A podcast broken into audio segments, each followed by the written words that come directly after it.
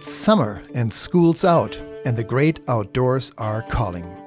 Whether you are a backyard camper, a car camper, or a backpacker, today we are officially kicking off the camping season. The great outdoors, camping tips for the whole family, today on an organic conversation, your show on everything that makes life worth living.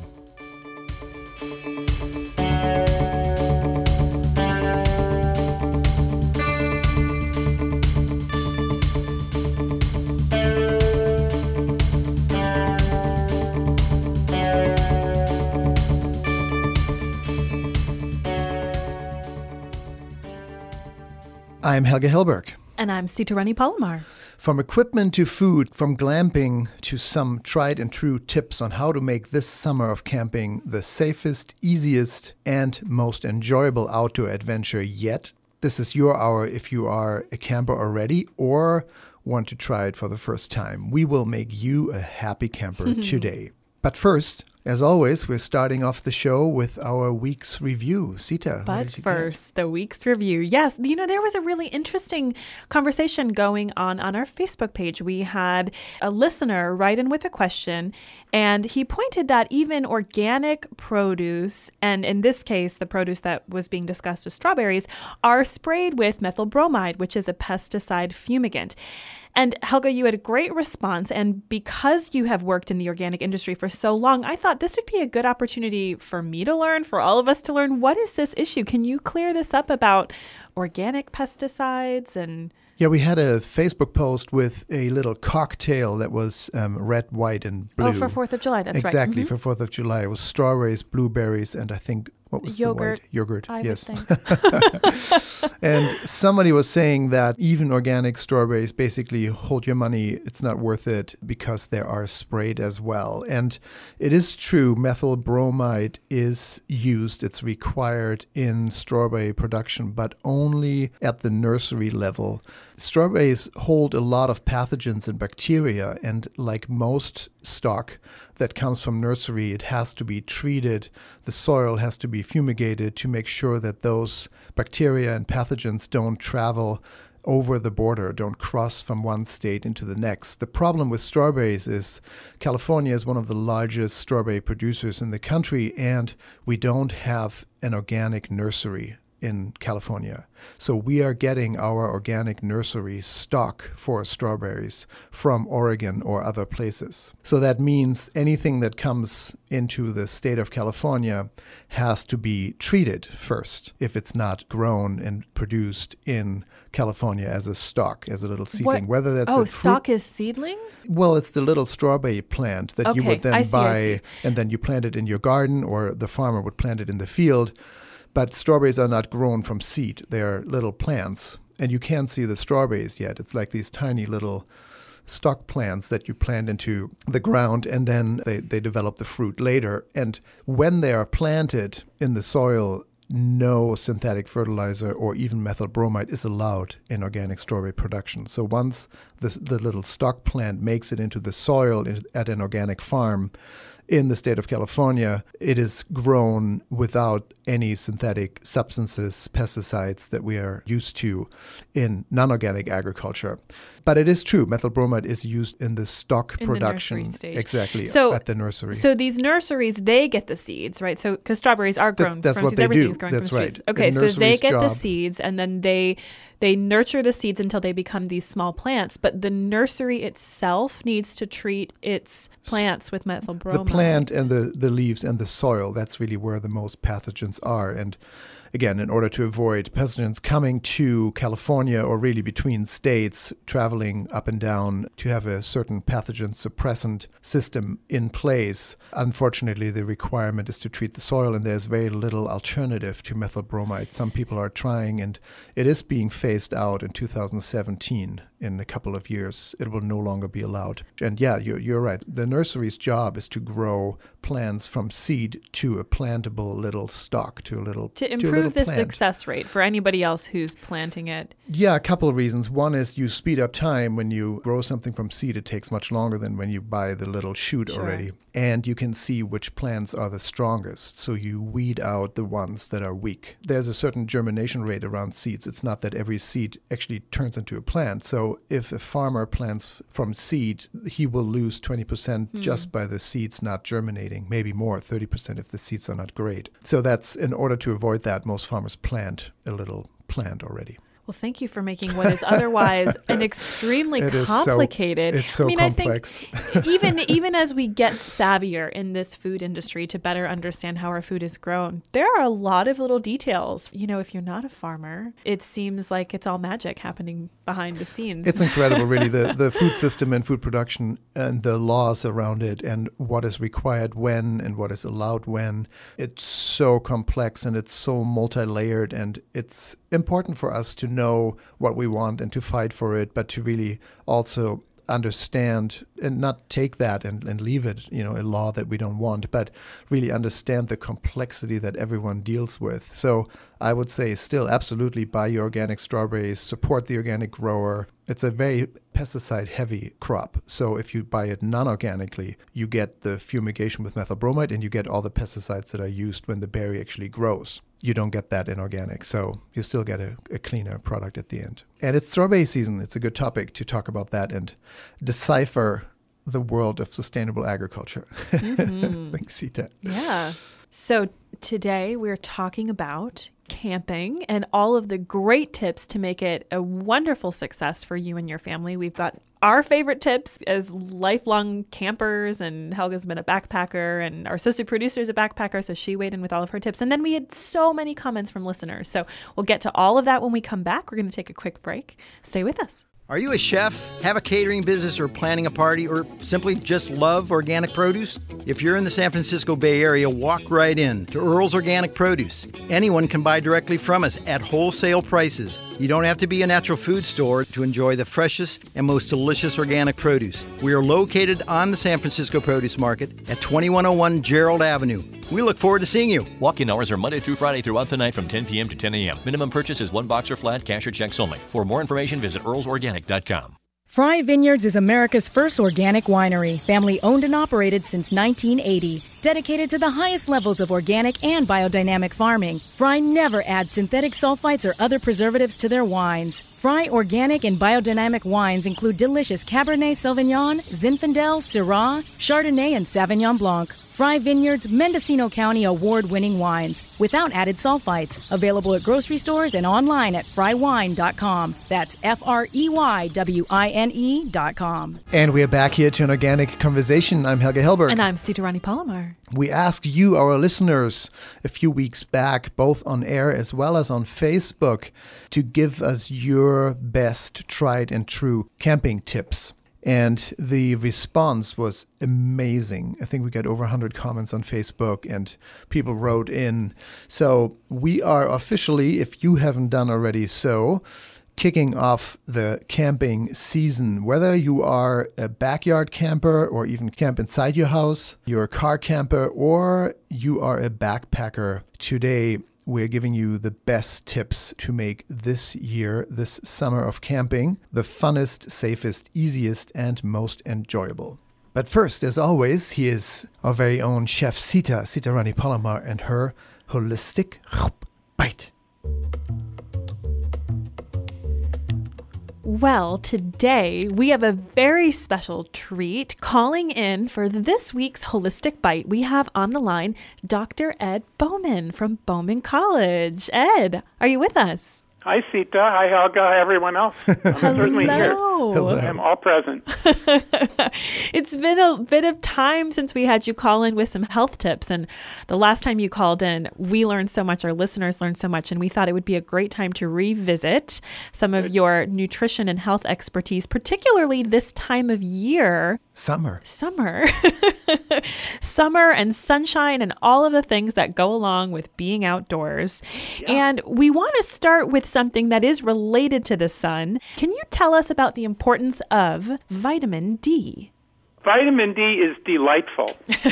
so it's it's so unusual because We get it from the sun, and very few of us are getting enough vitamin D because we're not spending much time outdoors anymore. And when most people are outdoors, they're lathered up with sunscreen. So really, it's a it's a big deficiency vitamin. It's fat soluble, and it's a hormone. It's a prohormone. That's interesting. That affects metabolism in all parts of the body. It improves the metabolism in the brain and the reproductive system and the lungs and the cardiovascular, immune muscles, and many people know it's part of calcium uptake. D gives us energy. The sun is, a, is an energy source, and we're not using it. We're, we're not getting enough solar energy. You were making a good point that most of us don't spend enough time outdoors, and mm-hmm. even if we do in the more, more northern hemispheres, yes. you have to be outside at the right time of the day mm-hmm. during the right months to even absorb enough sunlight for the skin to produce vitamin D. What is the biggest source for vitamin D? I know there's the mm-hmm. sun, but there are some food sources yeah. as well, right? You know, unfortunately, if you're north of LA and, and you drew a line across the country to Charleston, South Carolina, the sun's not strong enough to get us much D. It's good to be outdoors for a variety of reasons. But we do get D from foods. We get them from oily fish. So I think eating clean, oily fish five to seven times a week will get us quite a bit of D. And it's also in egg yolks and organic pasture fed dairy products. So we do pick it up from the food. And then if people are outdoors, they want to be outdoors in the middle of the day and, and, and get some sun for 30 to 60 minutes with as much body exposure as they can. For a supplement, people can take cod liver oil, which actually doesn't taste too bad. There's different varieties. Nordic Naturals makes one with lemon or mint, and a tablespoon of cod liver oil is about 1,200 IUs of D a day, which is a very nice dose. And if people have illness issues, uh, and many of us do, depression, obesity, problems with the muscles, the bones, two or three tablespoons of cod liver oil a day is very well tolerated and very restorative. So, Ed, if somebody is a, a vegetarian or a vegan, um, mm-hmm. are there any plant based sources of vitamin D? My speculation is algae because things that eat algae and chlorophyll tend to be healthier and tend to make essential fatty acids like omega 3 and tend to have better levels of vitamin D. And your, your healthy vegan person may also spend more time outdoors with less clothing on. Let's flip the question now and go to the other side of things because if people are getting overexposure to the sun and mm-hmm. we're we're concerned about sun damage and skin damage, I know that beta carotene is a really powerful antioxidant. Can you tell us about how beta carotene can help mitigate yeah. sun damage? Well, there's beta and alpha and gamma and delta. There's carotenes in all colorful uh, fruits and vegetables. And carotenes, like vitamin D, are fat soluble.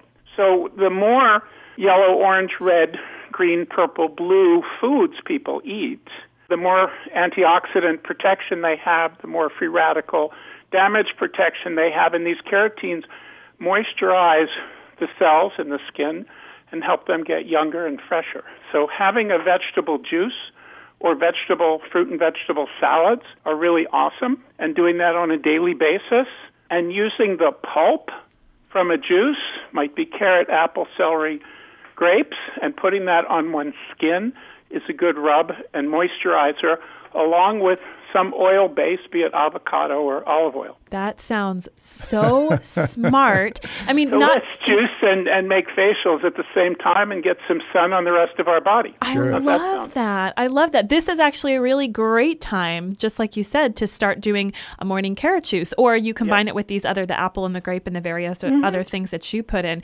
just to be mindful about getting the right nutrients to protect yourself from sun damage right now, and then be resourceful with with the pulp. But get mindful exposure to the sun, and then you know yeah, block burning it and is help terrible. it. Yeah, so we definitely don't want people to overexpose and to burn. That would be very harmful.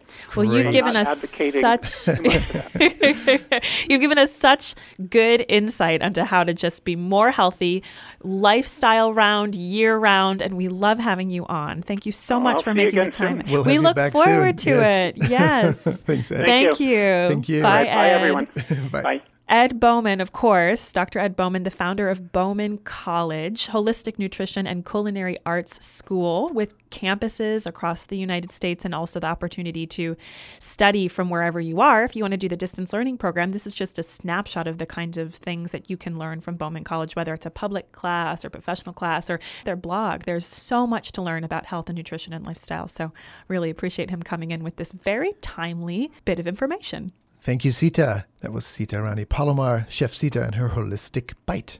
The great outdoors, camping tips for the whole family today on an organic conversation. Well, then it was a perfect holistic bite to talk about being outside and being in the sunshine and camping. You know, camping isn't always done in the sunshine. Sometimes it's done in the rain and the fog, and very frequently under the shade of big trees, at least here on the West Coast. And also when I grew up in Michigan. And that is exactly what we're talking about today. All of the best tips that we learned from years of camping as children and adults, and then the wonderful tips that we heard from our listeners. And it's amazing actually bringing up our own camping experience experience, which really prompted this show. We were saying, you know, it's summer, we, we will go camping. And there's a certain thing you do. You have your camping experience down if you are an avid camper.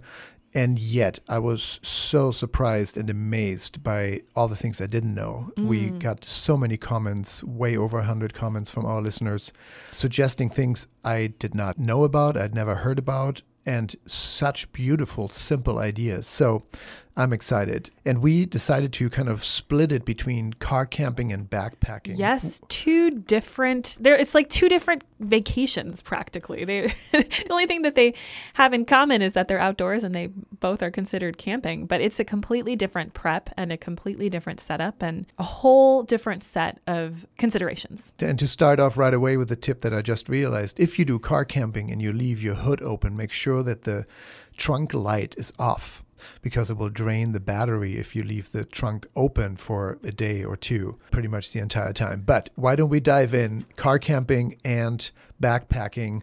One more the more luxurious, a little bit, if in doubt, throw it in the trunk and you use it version. Lots of amazing things that people suggested. And the lighter kind of backpack, even if it's just a hike in for half a mile or 200 yards to get away from cars from the usual spot where, where people do car camp if you want just a little bit more nature. Wherever you fall in on that spectrum, why don't we kick it off with some car camping tips, Sita? Well, car camping is kind of my specialty. but we car camped a lot when I was young. We I grew up in Michigan, and of course the lakes have lots of opportunity for camping. And we would go to Lake Michigan to this place called Muskegon that had wonderful campsites right at the top of these sand dunes, and then you would take the long hike down the sand dunes onto the beach and just spend all day in the sunshine, swimming in the cool, clear waters of Lake Michigan. But you know, we did car camp. We did drive with lots and lots of equipment. In fact, we were one of those families. We had like a kitchen tent. You know, it's like its own tent with mosquito flaps, and you know, you set up a whole basically functioning kitchen in the middle of your outdoor place. And I think w- the largest we ever had, because I've got a pretty big family, is I think we took like six or seven tents because there were, you know, two siblings in each tent or something like that. So we're that. adding town camping. It was basically it was basically our little village, our camping village.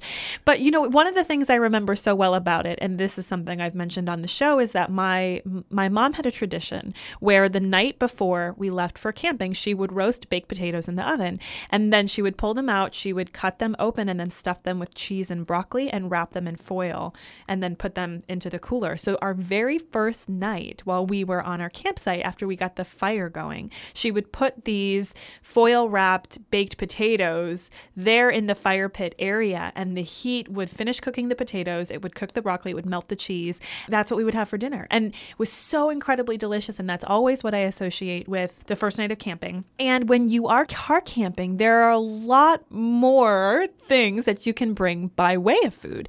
And so, one thing that I do when I car camp is I like to pre cut all of my vegetables vegetables so that way I don't need to take a cutting board and knife. I have done that before and I tell you it was a lot of work. I thought I was saving myself time by not pre-cutting my veggies, but it would have been better if I had. And if you do that, you're also getting rid of the pieces that you would otherwise compost like the seed centers or the tops of your carrots. And so it takes away some of the bulk that you're taking, but it also minimizes the likelihood of attracting animals with those leftovers. Yes, and that's really one of the three areas if you want to talk about the issues or the opportunities about camping, it's food, water, and shelter as the three main things that you need food, water, and shelter. But waste when it comes to food and overall living in the wild. You don't want to spend all day cutting your veggies, dealing with the waste because it attracts animals overnight. And so, if you can reduce waste, have a really light impact on your campsite, spend the most time really camping and being in the outdoors and going hiking, and be practical around your food, it saves time to really be in nature. It saves waste that you don't need to deal with. I also found a lot of creative ways to keep the food that I brought with me simple. If I stopped at the grocery store on my way camping, I would pick up boxes of salad, boxes of cherry tomatoes, some fresh basil, and I always had a condiment bag that I kept in my camping boxes, and it had olive oil, vinegar, salt, pepper, and my favorite spices. So what I could do is then just open these box salads, rinse my cherry tomatoes, tear some all or some basil in it, and then top it with olive oil, salt, and pepper, and and all of those things. It was a really easy way to put together food. It didn't take much time. It didn't take much space because it's all it's all self-contained. And another thing that's a great food option when you're car camping is to bring a lot of dips because they're very easy. I mean, you're eating them out of their bowl, and if you have pre-cut vegetables already, you can dip dip them into things like bean dip and salsa or a yogurt dip, or you could make guacamole really easily.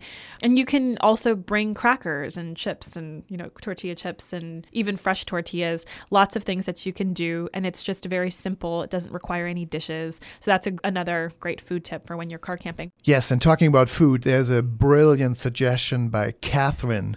Thank you so much, Catherine, for that. She says for a multi day camping trip, prepare and freeze freeze soups and stews in just the right containers for the number of mouths that you need to feed. Pack in the ice chest so it's a cooling element in itself according to your day plan and serve them furthest out at the bottom. So prep the ice chest right, and that helps keep all the other food cooler. And because you need less ice, right? You use the soups and stews as the cooling element itself and um, that leaves you more room in your ice chest. I thought that was That's brilliant. really smart. Mm-hmm. I have a friend who always makes lentil soup when she and her husband go car camping, and so this idea of actually making it and freezing it, and then using the frozen soup essentially as an ice replacement, um, it's just very smart.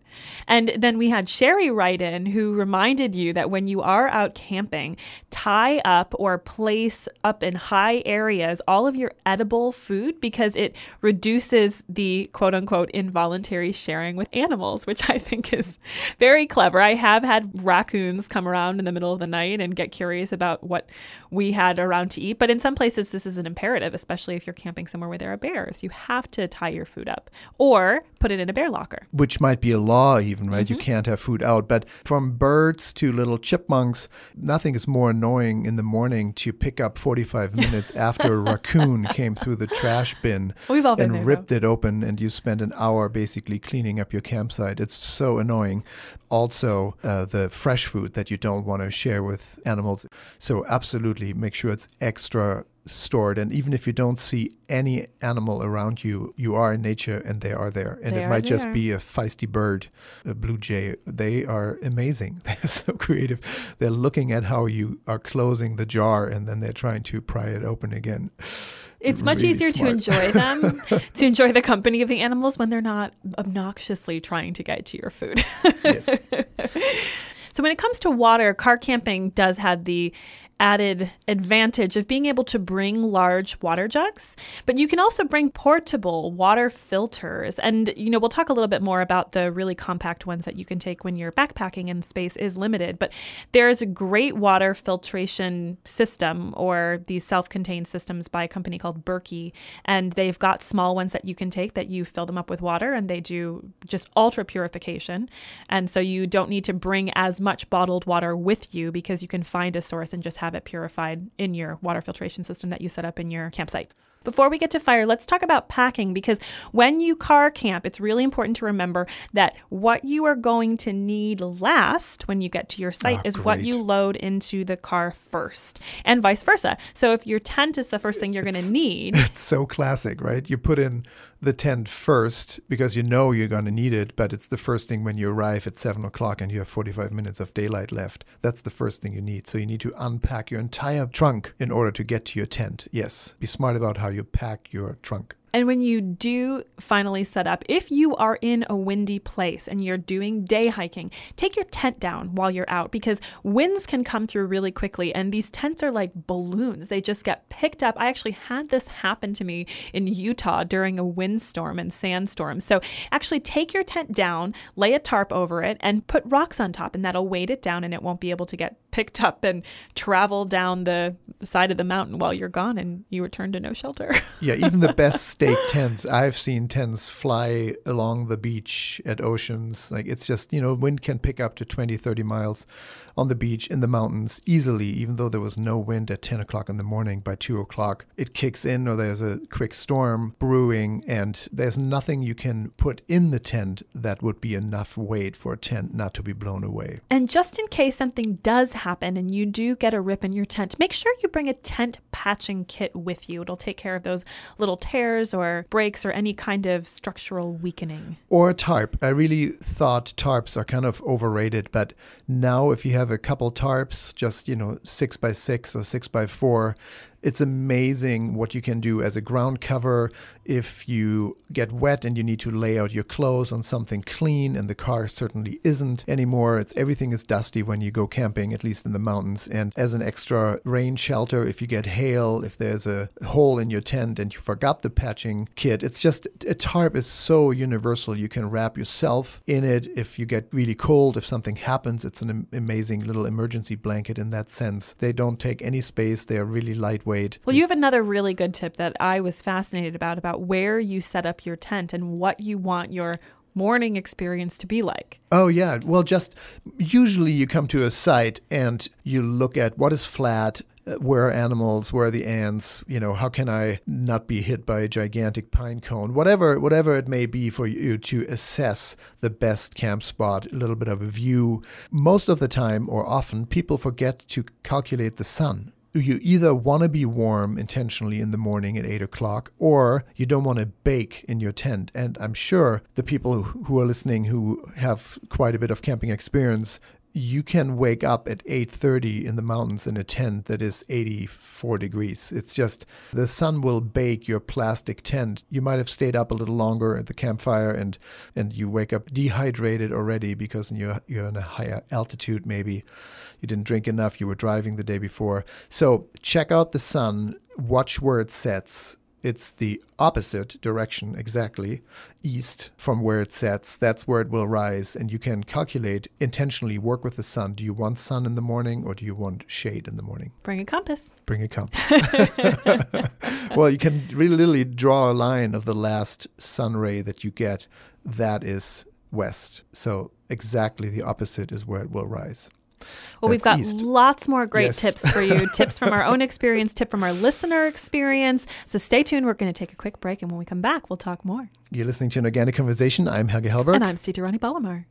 Are you interested in making healthy food your profession? Bauman College is a leader in the field of holistic nutrition and culinary arts. Their professional training programs prepare individuals for successful careers as nutrition consultants and natural chefs. Study at one of four locations in California and Colorado or learn from home in a self paced mentor distance learning program. Find out more about their classes on holistic nutrition and culinary arts at baumancollege.org. That's B A U M A N college.org. Produce is ever changing, seasons coming and going. At Earl's Organic, we have been sourcing solely organic produce for over 20 years. Since 1988, Earl's Organic Produce has been establishing strong relationships with growers and developing a deep understanding of the seasons so you can offer the most delicious organic produce to your customers, staff, and clients year round. For organic produce, visit Earl's Organic Produce at earlsorganic.com. That's earlsorganic.com. And we're back here to an organic conversation. I'm Helge Hellberg. And I'm Sitarani Palomar. We're talking about the great outdoors in this episode. Our listener created, per your suggestions and tips and advice, the best summer camping experience. The great outdoors, camping tips for the whole family, our topic in this hour.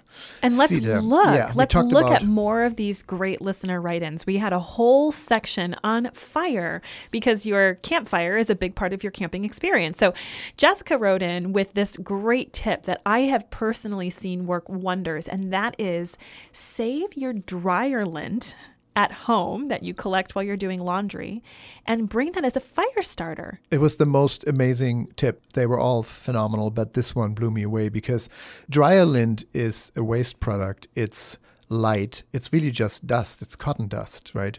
And it doesn't cost anything, of course. And you get to clean out your dryer to begin with, and you're avoiding all these chemicals, liquid based or you know soaked in fire starters. Like it's it's zero money.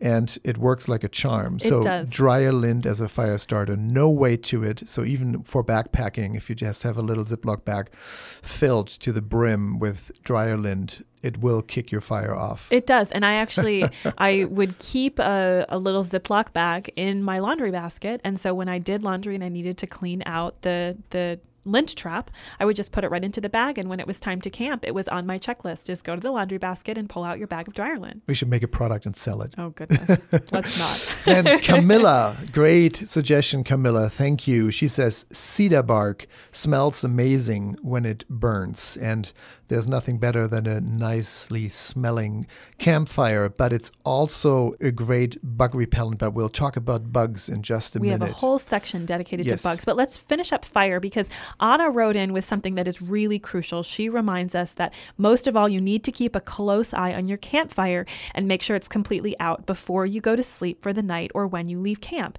And Helge, you have an analogy for this.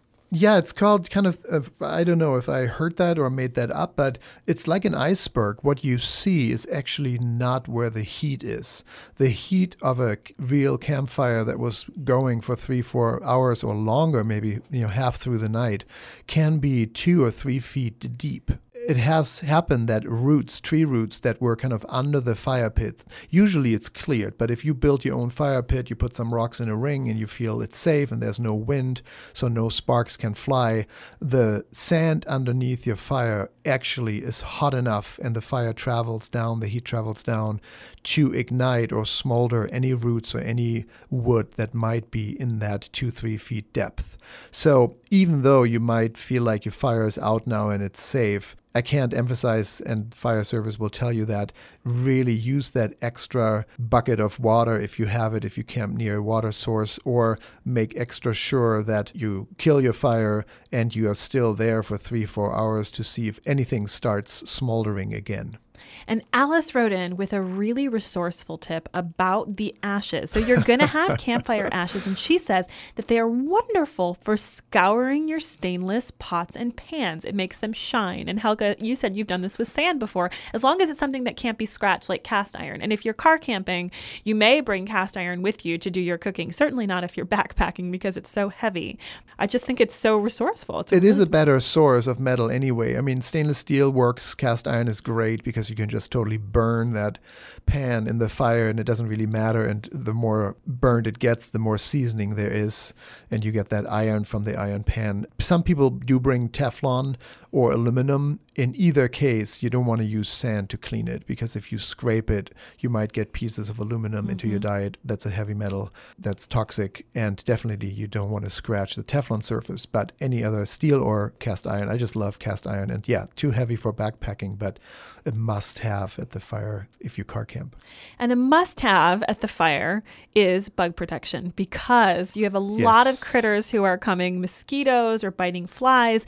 And we put up a great tip on our site that kind of kicked off all of the suggestions from everybody else. And that was when you get your fire going, you can burn sage or citronella or cedar bark in your campfire because it does help to prevent the mosquitoes from coming. And we got tons of other great tips. Like somebody said, carrying a dryer sheet in your pocket will keep mosquitoes from coming at you. And then Jane wrote in and said, This is a really fantastic tip, not just for mosquitoes, but ticks and fleas cannot tolerate the smell of coconut oil. So you can put it on your skin, you can put it lightly on the outside of your hair, and they hate the smell, and it makes it harder for them to land on your skin and stay on you. And she says this works for animals too. She uses it with her dog regularly. And then Violet said tea tree oil, of course, to keep bugs away. It's totally safe, it's natural. You can dab on the areas that emit heat, so it kind of evaporates out neck, forehead, all the exposed areas, your legs, and watch the bugs run. I love that. Thank you, Violet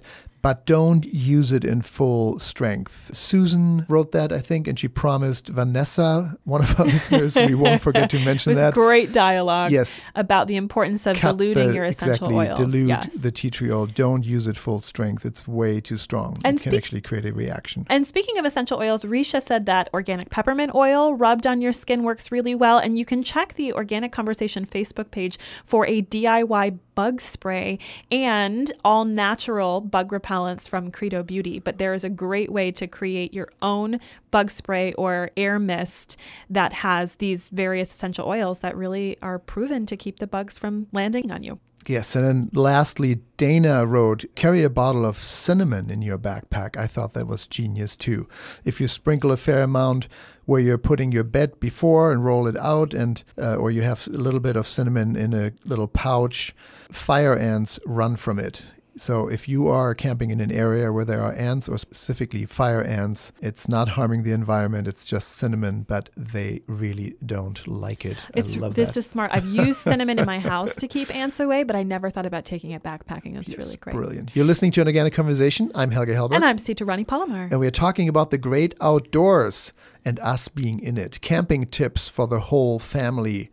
This hour dedicated to the safest and funnest and most enjoyable outdoor adventure yet. In this hour, with our listeners sending us advice and their best tried and true tips mixed in with our own experiences of being camping, whether that's car camping, backyard camping, or backpacking. So let's give one of one of my favorite tips that you brought to this conversation, which actually is the perfect segue from car camping to backpacking. And it's about choosing your location, and this applies regardless of whether you're car camping or backpacking. It's something I learned through fishing. I grew up as a little boy fishing a lot, and I realized on the side of the lake where the wind hits the shore, so the wind coming over the lake, you have more fish. And I realized that's where all the nutrients are being blown into. But I also realized there are no mosquitoes.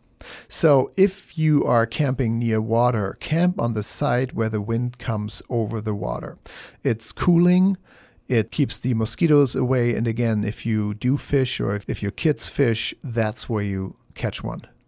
I love that tip. I love that tip. Okay, so we're going to transition now into backpacking. So, all of you backpackers, tune in and thank you to the people who wrote in. And let's start with the same things we started with car camping, and that is first and foremost food. And because weight is an issue, you're carrying everything on your body, you want to stick with foods that are really light. Things like dry mixes for breakfast, like oats or granola, rice is a really good sweet or savory dish that you can use with water that you collect and purify and then heat over your fire. Helge, can you talk more about this? Because I know you are much more seasoned backpacker than I am. I love backpacking. I love to get away from the cars for a few days. And again, whether that's just a few hundred yards in a hike in campsite or really just f- five hours into the woods and pitch your tent wherever you feel like it. The biggest issue really is water because the food can be arranged around water. The conversation is is there any kind of reliable water source? I uh, got into real trouble once where there was a creek on the map and I asked a ranger if the creek has water and he said he hasn't been there in a couple of weeks but this time of year it always does and it didn't and I relied on it and I got really heavily dehydrated, the most dehydrated I've ever gotten in my life and it's not pretty. All of a sudden you start cramping all over and you can't carry your 20 pound pack anymore and I was five hours away, so I had to somehow make it back. It ruined the trip completely. It was dangerous. So, dehydration, water source is critical. If you know you have water, uh, of course, water filters, again, purification systems, they're not that expensive anymore. There's $10 straws that you literally stick into the creek and it purifies while you pump it through the sucking motion of your of your mouth, of your body. Or light little backpacking kits for $40, $50 that last for years that are really purifying level. It's not just filters, they're purifying. So you can, even with somewhat questionable water sources. I wouldn't use standing water, but anything but standing water in the wild, you should be fine with those kits. When you have water, it's really fun because even dried mixes, anything dried, freeze dried, light, oats, yes, we love milk and honey, but you can do oats with a little bit of stevia and just water, and it's yummy. Any food in wild tastes better already anyway. so if you can, you know, not do the milk or bring milk powder, the moment you have water, the world of food, even when you backpack and want to do extra light, opens up. And you know, we had somebody write in Danny and Dina wrote in who they camped together, backpacked together, and they said that there are a lot of herbs that are grown outside that you can forage in the wild. And we're actually doing an entire episode on foraging next week. We have Kami McBride back from the Herbal Kitchen. We've done great episodes with her in the past, and she's going to help us identify what foods are safe to forage and eat when you're out in the wild. So, this is one way for you to limit the amount of things you're bringing is to know how to safely eat food that's out there. Let's move on to shelter and equipment.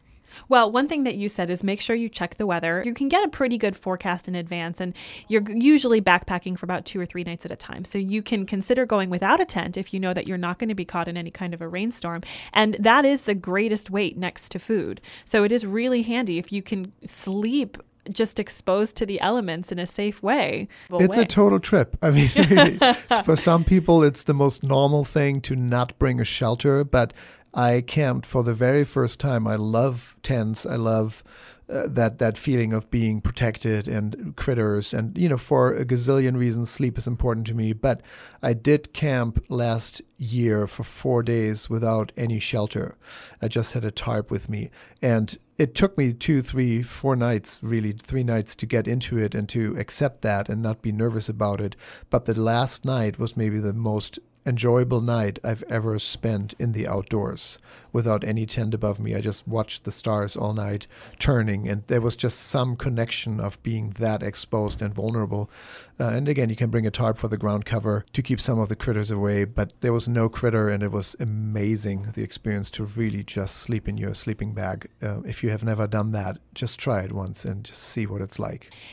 And if you have never backpacked before, if you're going to take this opportunity and go out and do it for the very first time, make sure that you fit your backpack well before you leave the house. It may seem kind of ridiculous to do a dry run, but you want to know how much you're carrying. You want to know that it's sitting correctly on your body because you're going to be carrying it with you everywhere and you don't want to create any kind of injury by not having it well fitted or not having it be a weight that you can carry with you. I love that. I love it might be dorky to do dry run. It's actually completely crazy not to. Mm-hmm. Whether it's boots or whether you run your first marathon and you buy brand new tennis shoes the day before, or you go backpacking, this is equipment. This needs to work for you, and you don't know if it works for you just because it felt pretty okay the moment you put it on in the store and then took it out and then put 20 pounds in it. Do that. You know, half your backpack on with 20 pounds in it for three hours in the house doing or in the garden whatever. Just walk with that and see what that's like. And it's just like a new bicycle. You you gotta work up to it. And with boots same thing. If you if you hike for three four hours you don't want to do that for the first time in the new boots. When you go out there the blisters will kill you hmm. or can might. So yes fit it try it use it and then you feel like you're really ready so, a couple of great backpacking tips Jillian wrote in and said as an alternative to a pillow, you can bring a mesh laundry bag, and that's where you put your clothes and put in dryer sheets so that that kind of gets rid of any potential odor that might be there with your laundry bag. But it becomes a really great alternative to having to carry an additional pillow because you can actually sleep on this really soft laundry bag. Yes, and then our associate producer put up her best tip, which she doesn't like to be cold in the morning, so she puts her clothes for the next day at the bottom of her sleeping bag to keep them warm all through the night. So when you get out in the morning, you can just, you know, grab your sweater from the bottom of your sleeping bag and put it on, and it's nice and cozy. Clothes can get I might, really I might even consider doing that at home. yeah, I know you would. Um, then also Sean said, I know we're almost out of time, but there are a couple more. I, I love this one. Thank you, Sean. He says, "Don't take idiots," and we were both laughing reading that and thought, you know, that's kind of silly, but it's actually critical. If you've never camped with that other person, just talk about it. Just talk about how they camp, what they like, uh, how they, you know, experience nature, and don't find out, especially when you go backpacking on the trip itself. It can really change your experience. You want to know who you're going with and, you know, have some kind of reverence for nature and enjoy it and be comfortable with quiet time. And thank you, Sean. well, that I think is all of the tips that we have time for. But continue to share your tips on our Facebook page, right in on our site. We're going to put all of these up and give you guys an opportunity to continue to reference all the great ways to enjoy the outdoors this summer. Great. Yes. Thank you, Sita. That was so fun. And thank you to all the people who contributed in this hour of the great outdoors camping tips for the whole family today on an organic conversation. And now go out and pack, go camping. I'm Helga Helge Hellberg. And I'm Sita Rani Palomar. And speaking about food, we are diving into the world of fruits and vegetables. Here's what's in season.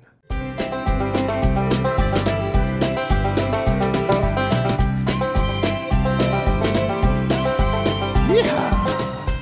And on the phone with us, already talking, Uh, is the voice of the San Francisco produce market, Mr. Organic, Mr. Earl Herrick from Earl's Organic Produce, as always, with the update from the dock. Earl, what is Hey. in season this week? Welcome to the show.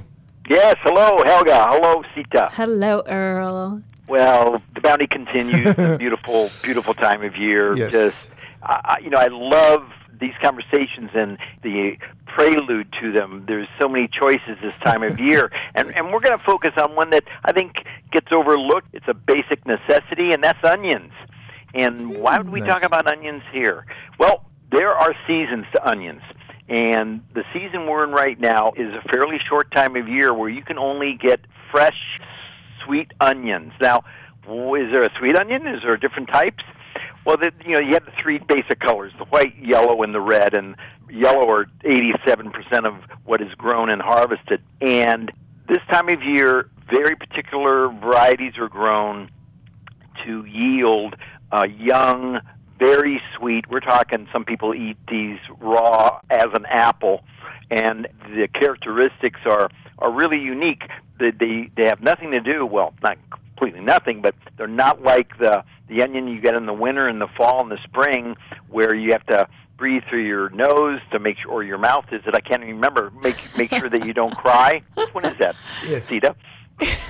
through your mouth. Breathe mouth. through your nose or your mouth? I can't remember now. through your mouth, I think. I don't. Yeah. There's so many tips to keep from crying, but so so keep talking, keep talking. This is fascinating. you want to disconnect yourself emotionally from cutting a, a, a winter onion.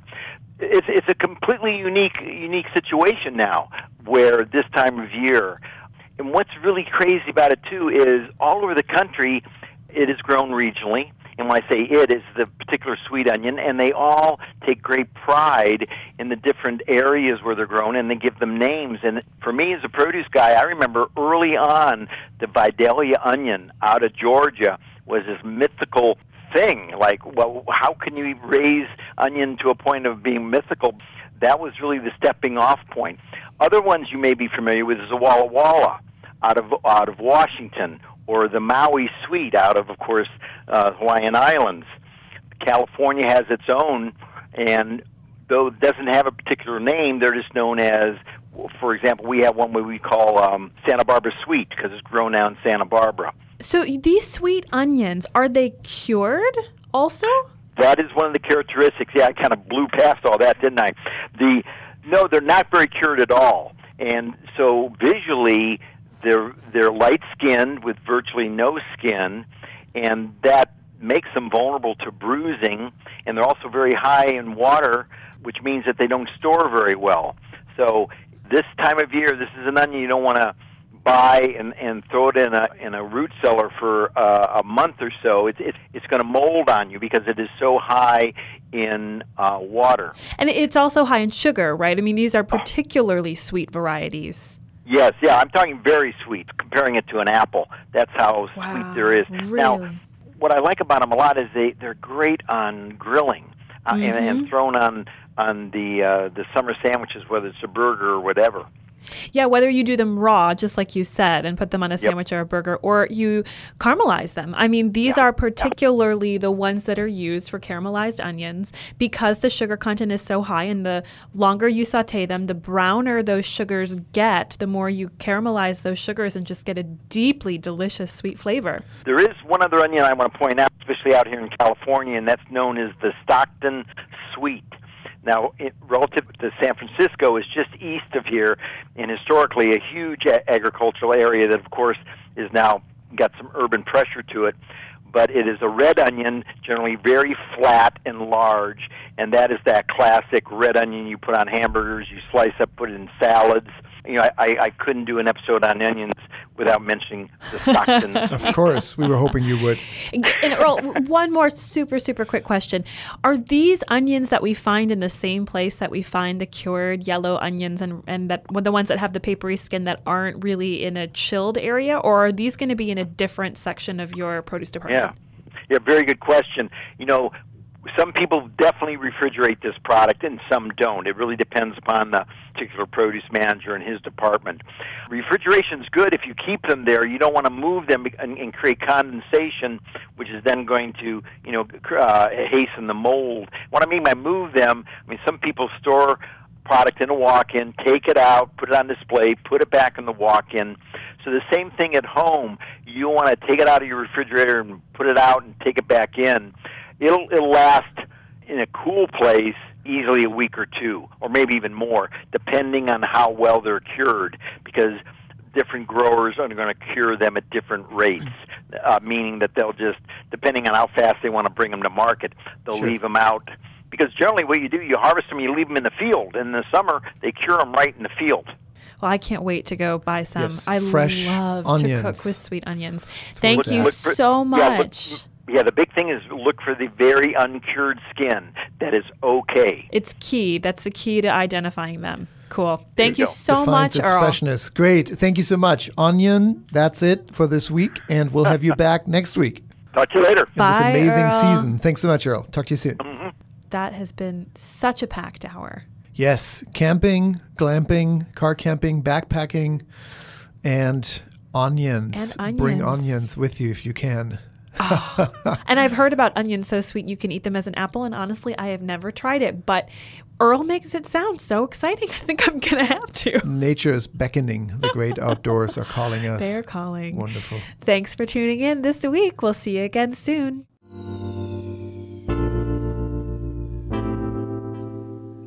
An Organic Conversation is a proud production of the Organic Media Network. Associate producer, Kristen Ponger. This show would not be possible without the ongoing support from our listeners. Whether it's a dollar a month or a one time donation, please consider becoming a patron of An Organic Conversation.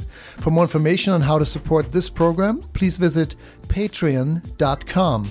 That's P A T R E O N dot com forward slash An Organic Conversation. Thank you for your contribution. An Organic Conversation is made possible through listeners like you and the fantastic support of our underwriters. Earl's Organic Produce, a national distributor providing certified organic fruits and vegetables for your store, home, or business since 1988. The website is earlsorganic.com. And also Frey Vineyards, America's first certified organic winery, producing organic and certified biodynamic wine. For more information, freywine.com. That's F R E Y W I N E.com. Thank you as well to Bauman College, focused on holistic nutrition and culinary arts for over 20 years. Bauman College offers professional training programs that prepare individuals for careers as nutrition consultants and natural chefs. Their website is baumancollege.org. That's B A U M A N college.org.